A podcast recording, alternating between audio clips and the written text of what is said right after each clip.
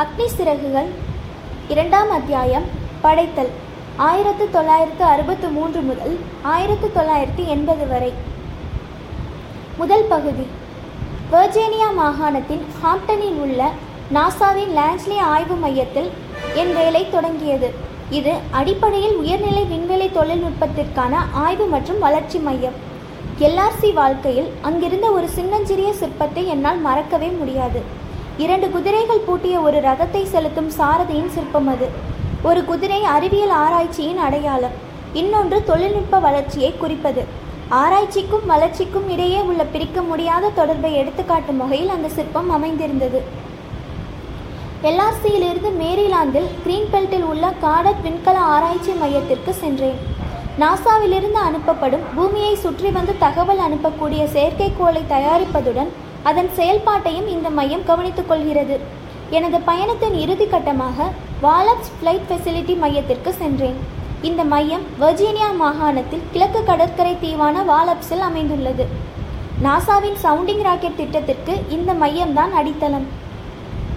இங்கே வரவேற்பு கூடத்தில் ஓர் ஓவியம் பிரதானமாக காட்சியளித்தது. ஒரு சில ராக்கெட்டுகள் பறந்து கொண்டிருக்கும் பின்னணியுடன் போர்க்கள காட்சி ஒன்றை ஓவியமாக அங்கே தீட்டியிருந்தார்கள். இந்த காட்சியை கருவாக கொண்ட ஒரு ஓவியம் இப்படிப்பட்ட இடத்தில் இருப்பது ஒன்றும் வியப்பான விஷயம் அல்ல ஆனால் என் கவனத்தை ஈர்த்தவர்கள் அதில் சித்தரிக்கப்பட்டிருந்த படை வீரர்கள். ராக்கெட்டுகளை ஏவும் பகுதியில் காணப்பட்ட அவர்கள் வெள்ளை நிறத்தவர்கள் அல்ல. தெற்காசிய மக்களிடம் காணப்படும் உருவ அமைப்புடன் கருப்பு நிறம் கொண்ட படை வீரர்கள் அவர்கள். ஒரு நாள் எனக்குள் ஊற்றெடுத்த ஆர்வம் அந்த ஓவியத்தின் அருகே என்னை இழுத்துச் சென்றது. திப்பு சுல்தானின் படை வெள்ளையர்களுடன் போரிடும் காட்சியை அதில் கண்டேன். திப்பு சுல்தானின் சொந்த தேசத்தில் மறக்கப்பட்டுவிட்ட ஒரு உண்மையை இந்த கிரகத்தின் இன்னொரு பகுதியில் நினைவு கூர்ந்து போற்றப்படுவதை அந்த சித்திரம் உணர்த்தியது. ராக்கெட் போர்த்தந்திரத்தின் நாயகனாக ஒரு இந்தியனை நாசா பெருமைப்படுத்தி இருப்பதை பார்த்து மகிழ்ச்சி கொண்டேன். அமெரிக்க மக்களை பற்றிய எனது கண்ணோட்டத்தை பெஞ்சமின் பிராங்க்லின் சொன்ன வார்த்தைகளில் படம் பிடித்து காட்டுவது பொருத்தமாக இருக்கும். பிரச்சனைகளை சகித்து கொள்ளாமல் எதிர்கொண்டு சமாளியுங்கள். உலகத்தின் இந்த பகுதியில் உள்ள மக்கள் தங்கள் பிரச்சனைகளை முழு மூச்சோடு எதிர்கொள்கிறார்கள். பிரச்சனைகளில் மாட்டிக்கொண்டு அல்லாடுவதை விட அதையெல்லாம் சமாளித்து வெளிவருவதற்காகவே இவர்கள் முயற்சி செய்கிறார்கள். ஒரு தடவை புனித குரானிலிருந்து ஒரு சம்பவத்தை என் அம்மா விவரித்தார்கள். மனிதனை படைத்த பிறகு தேவைகளு தேவதைகளுக்கு கடவுள் ஒரு கட்டளையிட்டார் ஆதாமிடம் பணிவாக நடந்து கொள்ள வேண்டும் என்று சொன்னார். இப்ளேஸ் அல்லது சாத்தான் தவிர எல்லாருமே அப்படியே நடந்து கொண்டார்கள். நீ மட்டும் ஏன் பணிய மறுக்கிறாய் கடவுள் வினவினார் சாத்தானிடம். என்னை நீங்கள் நெருப்பிலிருந்து படைத்தீர்கள் அவனை களிமண்ணிலிருந்து உருவாக்கினீர்கள் இதற்கு என்ன அர்த்தம்? அவனை விட நான் புனிதமானவன் இல்லையா? இது சாத்தானின் வாதம். சொர்க்கத்தை விட்டு வெளியேற கடவாய். சுயத்தம்பட்டம் அடித்துக்கொண்டு உன்னுடைய இருமாப்பை காட்டுவதற்கு இது இடமல்ல. இது இறைவனின் தீர்ப்பு. அதே சாபம் உனக்கும் பலிக்கட்டும் என்று ஆதாமை சபித்துவிட்டு சாத்தான் வெளியேறியது. கடவுளின் கட்டளையை மீறி தடை செய்யப்பட்ட பழத்தை தின்றதால் ஆதாமுக்கும் சொர்க்கத்தில் இடமில்லாமல் போனது. இங்கிருந்து போய்விடு. உன்னுடைய வாரிசுகள் சந்தேகமும் அவநம்பிக்கையும் ஆட்டி வைக்கும் வாழ்க்கையை தொடரட்டும் என்று அல்லாஹ் சாபமிட்டார். தற்பெருமை பேசி தம்பட்டம் அடித்துக் கொள்ளும் சாபக்கேடு இந்திய அமைப்புகளை பரவலாக பீடித்துள்ளது. இதனால் நமது ஜூனியர்கள் சகாக்கள் நமக்கு கீழே பணியாற்றுபவர்கள் என யார் என்ன சொன்னாலும் அதையெல்லாம் நாம் காது கொடுத்து கேட்பதில்லை.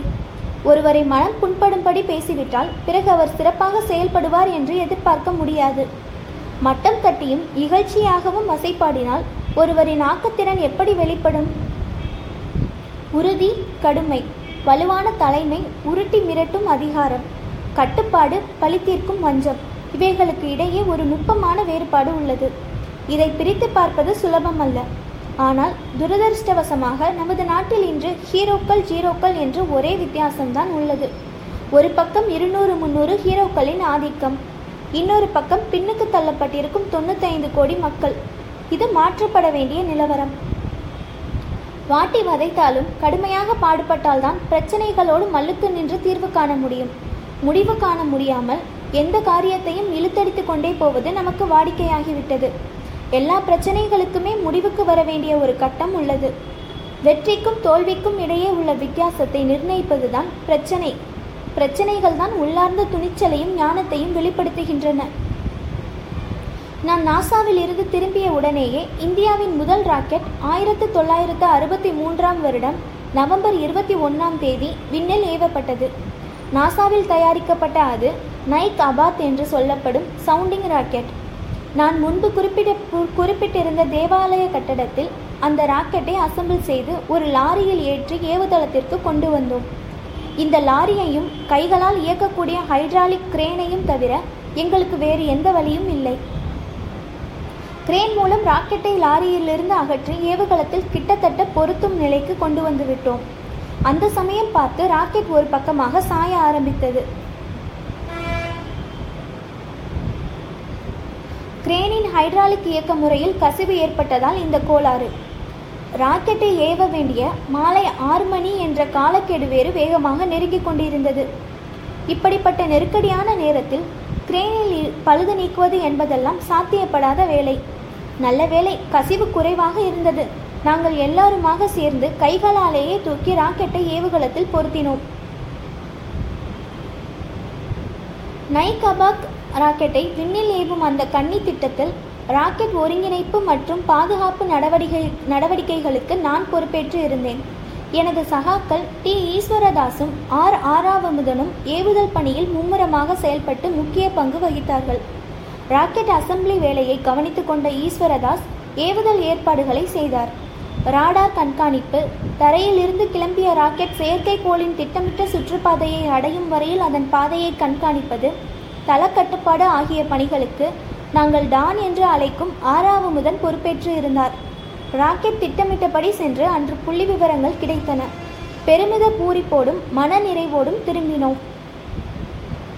அடுத்த நாள் மாலை உணவு மேஜை முன்னே சாவகாசமாக அளவலாவை கொண்டிருந்தோம். அந்த சமயத்தில் வந்த ஒரு அதிர்ச்சியான செய்தி எங்களை திடுக்கிட வைத்தது. டெக்சாஸ் மாநிலம் டலாஸ் என்ற இடத்தில் அமெரிக்க அதிபர் ஜான் கென்னடி கொலை செய்யப்பட்ட துயர செய்தி அது. அமெரிக்க வரலாற்றில் கென்னடியின் ஆட்சி காலம் ஒரு முக்கிய சகாப்தம். அப்போது இளைஞர்கள் தலைமை பொறுப்பேற்று அங்கு வழிநடத்தினார்கள். ஆயிரத்து தொள்ளாயிரத்து அறுபத்தி ரெண்டின் பிற்பகுதியில் கியூபா நெருக்கடியில் கென்னடி மேற்கொண்ட நடவடிக்கைகள் பற்றிய செய்திகளை நான் ஆர்வத்தோடு படிப்பது வழக்கம்.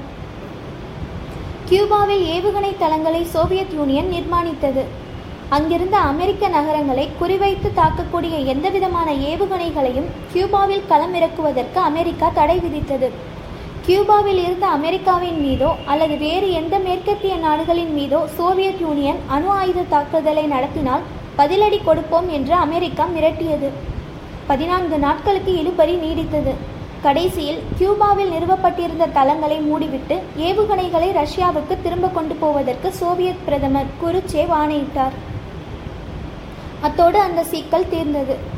அடுத்த நாள் எதிர்கால திட்டங்கள் பற்றி எங்களுடன் பேராசிரியர் சாராபாய் விரிவான ஆலோசனை நடத்தினார்.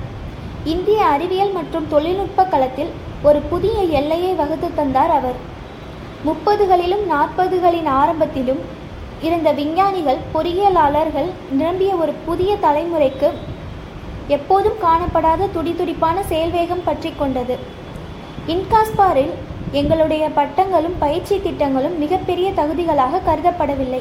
எங்களது திறமைகளில் பேராசிரியர் சாராபாய் வைத்திருந்த நம்பிக்கைதான் மிகப்பெரிய தகுதி.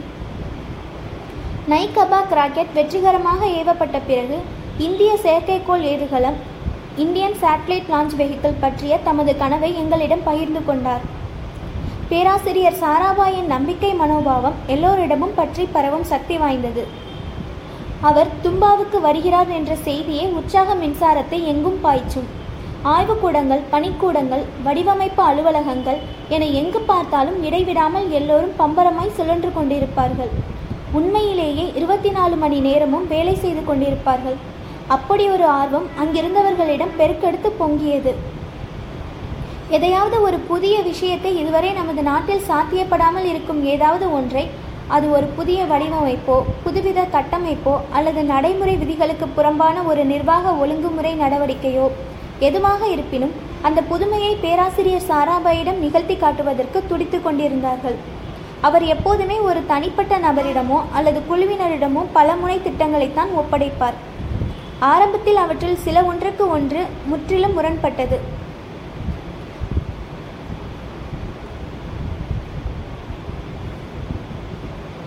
போக போக பார்த்தால் ஒன்றோடொன்று நெருக்கமான தொடர்பு கொண்டிருப்பது புலப்படும். செயற்கைக்கோள் ஏவுகலம் பற்றி பேராசிரியர் சாராபாய் எங்களுடன் பேசிக் கொண்டிருக்கும்போது இராணுவ விமானங்கள் இராணுவ விமானங்களுக்கான ராக்கெட் உந்துதலால் உடனடியாக மேலே கிளம்பக்கூடிய ராட்டோ செயல்பாடு பற்றிய ஆய்வையும் மேற்கொள்ளும்படி என்னிடம் சொன்னார். இந்த இரண்டு விஷயங்களுக்கும் எந்த சம்பந்தமும் இல்லை என்பது எல்லாருக்கும் தெரிந்த விஷயம்தான். ஆனால் தொலைநோக்கு சிந்தனை கொண்ட அந்த மகத்தான மனிதரின் மனதிலோ ஒரு திட்டம் உருவெடுத்திருக்கும். நான் செய்ய வேண்டியது எல்லாம் என் குறியில் இருந்து இன்மையும் பிசகாமல் விழிப்புடன் செயற்பட வேண்டியது மட்டுமே என்பது எனக்கு தெளிவாக தெரிந்திருந்தது. இன்றோ அல்லது நாளையோ ஒரு சவாலான காரியத்தை சாதிக்கக்கூடிய வாய்ப்பு என் ஆய்வுக்கூடத்தில் அடியெடுத்து வைக்கும் என்பதால் நான் தயாராக காத்திருப்பேன். புது புது அணுகுமுறைகளை கையாண்டு பார்ப்பதில் பேராசிரியர் சாராபாய்க்கு எப்போதுமே அலாதியான ஆர்வம். இளைஞர்களிடமும் புதுமை தேடல் சிறகடிக்க வேண்டும் என்பதில் அவருக்கு கொள்ளை ஆசை. ஒரு வேலையை கச்சிதமாக முடித்துவிட்டால் அதன் சிறப்பில் பூரிப்படையவும் அவருக்கு தெரியும். அத்தோடு அந்த வேலைக்கு எந்த தருணத்தில் முற்றுப்புள்ளி வைக்க வேண்டும் என்ற நுணுக்கமும் தெரியும். அந்த அளவுக்கு ஞானமும் சீர்தூக்கி பார்த்து முடிவெடுக்கும் புத்தி கூர்மையும் கைவர பெற்றவர் அவர். புதிய பரிசோதனைகளிலும் புதுமைகளை புகுத்துவதிலும் அவர் ஆதர்ஷனமான மனிதர். ஏதாவது ஒரு ஆய்வுக்காக மாற்று திட்டங்களை மேற்கொள்ள வேண்டிய சூழ்நிலை வரும்போது அதன் விளைவுகளை கணிப்பதில் சிக்கல் ஏற்படும். அல்லது அதன் மாறுபட்ட கோணங்களிலிருந்து சுலபமாக ஒரு முடிவுக்கு வர முடியாது. இப்படிப்பட்ட சூழ்நிலையில் சோதனை முறையில் செயல்பட்டு தீர்வு காண்பது பேராசிரியர் சாராபாயின் பாணி. இதே அணுகுமுறைதான் ஆயிரத்தி தொள்ளாயிரத்தி அறுபத்தி மூணில் இந்திய விண்வெளி ஆய்வுக்குழுவில் பின்பற்றப்பட்டது. அனுபவம் இல்லாவிட்டாலும் ஆற்றலிலும் ஆர்வத் துடிப்பிலும் கொஞ்சமும் சளைக்காத ஒரு இளைஞர் குழாம் அங்கு முக்கியமான பொறுப்பு ஒன்றை மேற்கொண்டிருந்தது. பொதுவாக அறிவியல் மற்றும் தொழில்நுட்ப களத்திலும் குறிப்பாக விண்வெளி ஆய்வு களத்திலும் இந்தியாவை தன்னிறைவு அடைய செய்யும் தலையாய பொறுப்பு அது.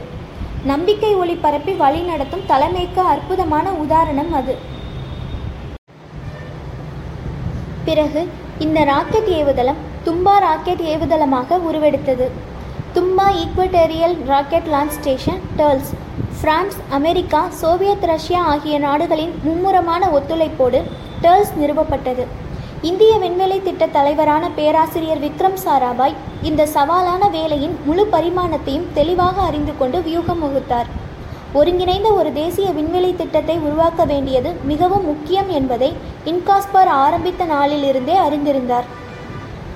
இந்த திட்டத்தின்படி ராக்கெட் உற்பத்தி ஏவுதல் வசதிகள் எல்லாமே நமது சொந்த தயாரிப்புகளாக அமைய வேண்டும் என்பதில் அவர் ஆர்வம் கொண்டிருந்தார்.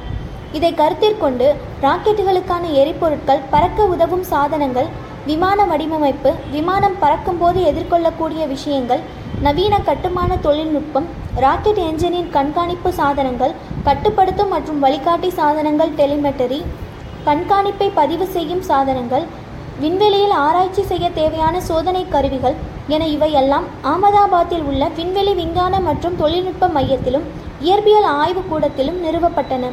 அடுத்து வந்த ஆண்டுகளில் தற்செயலாக பேராற்றல் படைத்த விஞ்ஞானிகள் ஏராளமாக இங்கு உருவானார்கள். ரோஹிணி சவுண்டிங் ராக்கெட் திட்டத்தில்தான் இந்தியாவின் உண்மையான விண்வெளி ஆராய்ச்சி திட்டம் தொடங்கியது. ஏவுகணை செயற்கைக்கோள் ஏவுகலம் சவுண்டிங் ராக்கெட் இந்த மூன்றுக்கும் இடையே சிறு சிறு வேறுபாடுகள் உள்ளன. உண்மையில் சொல்லப்போனால் ராக்கெட்டிலேயே மூன்று வகைகள் உண்டு. சவுண்டிங் ராக்கெட் என்பது பூமியின் எல்லைக்கு அருகாமையில் உள்ள சூழ்நிலையை ஆராய்ந்து அதிலிருந்து தகவல்களை பெற பயன்படுவது. இது அதன் இலக்கை விண்வெளியின் வெவ்வேறு உயரங்களுக்கு எடுத்துச் செல்லும் என்றாலும் இலக்கின் சுற்றுப்பாதையில் செலுத்தும் பணியை இதனால் செய்ய முடியாது. ஆனால் ஏவுகலம் என்பதோ இலக்கு அல்லது செயற்கைக்கோளை அதன் சுற்றுப்பாதையில் செலுத்தும் வகையில் வடிவமைக்கப்படுகிறது. ஏவுகலத்தின் இறுதிப் பகுதி இந்த பணியை செய்கிறது. விண்வெளியில் இருந்தே இதற்கான கட்டளைகள் பிறப்பிக்கப்பட்டு கண்காணிக்கப்பட வேண்டும் என்பதால் இது ஒரு சிக்கலான பணி. ஒரு ஏவுகணை என்பது கிட்டத்தட்ட இதே வகையை சேர்ந்தது என்றாலும் மேலும் அதிக சிக்கல் பிடித்த விஷயம். ஏனென்றால் ஏவுகணை ஒரு இடத்தை அல்லது வாகனத்தை தாக்கி அழிக்க பயன்படுகிறது. தாக்கப்படுவது வாகனமாக இருந்தால் அது நகர்வதையும் கண்காணித்து அதற்கு ஏற்ப தனது பாதையை மாற்றிக்கொள்ள வேண்டிய கட்டாயம் இதற்கு உண்டு. ரோஹிணி சவுண்டிங் ராக்கெட் திட்டம்தான். இந்தியாவிலேயே சவுண்டிங் ராக்கெட்டுகளை தயாரிப்பதற்கும் அது தொடர்பான பிற ஆராய்ச்சிகளில் ஈடுபடுவதற்கும் வழிவகுத்தது. இந்த திட்டத்தின்படி நூற்றுக்கணக்கான ராக்கெட்டுகள் உருவாகி நிறைய படிப்பினையை தந்தன.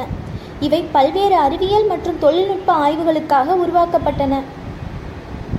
முதலாவது ரோஹிணி ராக்கெட் ஒரே ஒரு திறப்பு எரிபொருளை பயன்படுத்தும் முப்பத்தி ரெண்டு கிலோ எடை மட்டுமே கொண்ட மோட்டாரை கொண்டிருந்ததாக இப்போதும் எனக்கு நினைவுள்ளது. அது வெறும் ஏழு கிலோ எடை கொண்ட பொருளை விண்வெளியில் பத்து கிலோமீட்டர் உயரத்திற்கு எடுத்து சென்றது. அதைத் தொடர்ந்து உருவான அடுத்த ராக்கெட்டில் திட எரிபொருள் கொண்ட இரண்டு மோட்டார்கள் பொருத்தப்பட்டிருந்தன. பல்வேறு சோதனைகளுக்கு பயன்படும் நூறு கிலோ எடை கொண்ட சாதனங்களை பூமியிலிருந்து முன்னூற்றி ஐம்பது கிலோமீட்டர் உயரத்திற்கு அது எடுத்துச் சென்றது. இந்த திட்டம்தான் இந்தியாவிலேயே சவுண்டிங் ராக்கெட்டுகளை தயாரிக்கவும் அதற்கான எரிபொருளை தயாரிக்கவும் தேவையான தொழில்நுட்பத்தை தந்தன. இதனால் அதிக சக்தி தரும் திட எரிபொருட்கள் தயாரிக்கும் தொழில்நுட்பமும் கிடைத்தது. இதன் தொடர் விளைவாக பின்னர் ராக்கெட் எரிபொருள் தயாரிக்க உதவும் நுட்பமான ரசாயனங்களை உற்பத்தி செய்யக்கூடிய ப்ரொப்பலண்ட் ஃபியூல் காம்ப்ளெக்ஸ் மற்றும் ராக்கெட் ப்ரொப்பலண்ட் பிளான்ட் என்ற தொழிற்சாலைகள் ஆரம்பிக்கப்பட்டன. பதினெட்டாம் நூற்றாண்டில் திப்பு சுல்தான் கண்ட கனவுகள் இருபதாம் நூற்றாண்டில் உருவான இந்திய ராக்கெட்டுகள் என்ற நனவாக மலர்ந்தது என்றே சொல்ல வேண்டும். ஆயிரத்தி எழுபத்து தொண்ணூற்றி ஒன்பதில் துருக்கனஹள்ளியில் நடைபெற்ற யுத்தத்தில் திப்பு சுல்தான் கொல்லப்பட்டதும் எழுநூறுக்கும் மேற்பட்ட ராக்கெட்டுகளையும் தொள்ளாயிரத்துக்கு ராக்கெட்டுகளின் உதிரி பாகங்களையும் பிரிட்டிஷ் படை கைப்பற்றி சென்றது. திப்புவின் இராணுவத்தில் கூஷூன்ஸ் என்று சொல்லப்பட்ட இருபத்தி ஏழு பிரிவுகள் இருந்தன. ஒவ்வொரு பிரிவிலும் ஜோராக்ஸ் என்று சொல்லப்பட்ட ராக்கெட் ஏவும் வீரர்கள் அடக்கிய அணியும் அ- அடங்கியிருந்தது. இந்த ராக்கெட்டுகளை வில்லியம் கான்கிரேவ் இங்கிலாந்துக்கு கொண்டு சென்றார். இந்த ராக்கெட்டுகளை வைத்துக்கொண்டு அதன் அடிப்படை தொழில்நுட்பத்தை பின்னோக்கி பிரிட்டிஷ் வல்லுநர்கள் ஆராய்ந்து பார்த்தார்கள். அப்போது காட் ஐபிஆர் சட்டம் அல்லது காப்புரிமை சட்டம் என்பதெல்லாம் நடைமுறையில் இல்லை. திப்பு சுல்தானின் மரணத்தோடு இந்திய ராக்கெட் தொழில்நுட்பமும் குறைந்தது. நூற்றி ஐம்பது வருடங்களாக மூச்சு பேச்சில்லாமல் முடங்கி போய் கிடந்தது. இன்னொரு பக்கம் வெளிநாடுகளில் ராக்கெட் தொழில்நுட்பம் வெகு வேகமாக வளர்ந்து கொண்டு இருந்தது. ரஷ்யாவின் கான்ஸ்டான்டின் டிசில் கோவிஸ்கி அமெரிக்காவின் ராபர்ட் கடாட் ஜெர்மனியின் ஹெர்மன் ஒபர்ட் என்பவர்கள் எல்லாம் ராக்கெட் தொழில்நுட்பத்திற்கு புது புது பரிமாணங்களை கொடுத்தவர்கள். நாஜி ஜெர்மனியில் வெர்னர் வான் பிரான் என்பவரின் குழு வீட்டு குறுகிய தூர ஏவுகணைகளை தயாரித்து நேசப்படைகளை துவம்சம் செய்தது. யுத்தம் முடிந்ததும் அமெரிக்காவும் ரஷ்யாவும் தத்தம் பங்குக்கு ஜெர்மனியின் ராக்கெட் தொழில்நுட்பத்தையும் ராக்கெட் பொறியாளர்களையும் கைப்பற்றி சென்றன. இந்த வேட்டையின் எதிரொலியாக பயங்கரமான ஆயுத போட்டோ பேட்டியில் ஆயுத போட்டா போட்டியில் இரு நாடுகளும் வரிந்து கட்டி கொண்டு களத்தில் குதித்தன. பிரதமர் ஜவஹர்லால் நேருவின் தொழில்நுட்ப நெடுநோக்கு சிந்தனையின் பலனாக இந்தியாவில் ராக்கெட் தொழில்நுட்பத்திற்கு மறுபிறவி கிடைத்தது. இந்த இந்திய கனவை நனமாய் காட்டும் சவாலை பேராசிரியர் சாராபாய் ஏற்றுக்கொண்டார். நாட்டு மக்களின் பட்டினியை போக்குவதற்கே திண்டாடி கொண்டிருக்கும் புதிய சுதந்திர தேசத்திற்கு வானளாவிய இந்த பேராசை தேவைதானா என்று தொலைநோக்கு பார்வை இல்லாத பலரும் ஆட்சேபித்தார்கள். ஆனால் பிரதமர் நேருவுக்கோ பேராசிரியர் சாராபாய்க்கோ தங்கள் குறிக்கோளில் துளியும் சந்தேகமில்லை அ- அவர்களின் கண்ணோட்டம் தெல்ல தெளிவாக இருந்தது. உலக அரங்கில் பொருள் பொதிந்த ஒரு முக்கிய பங்கு வகிக்க வேண்டிய நிலை நமக்கு வந்தால் அதற்கு தயாராக இருக்க வேண்டும். நமது நிஜ வாழ்க்கை பிரச்சனைகளுக்கு தீர்வு காண்பதற்கு நவீன தொழில்நுட்பத்தை பயன்படுத்துவதில் நாம் யாருக்கும் சளைத்தவர்கள் அல்ல என்பதை காட்ட வேண்டும் என்பதுதான் அவர்களின் குறிக்கோள். நமது வலிமையை பிரகடனப்படுத்துவதற்காக ராக்கெட் தொழில்நுட்பத்தை பயன்படுத்துவது என்பது அந்த இருவரின் நோக்கம் அல்ல.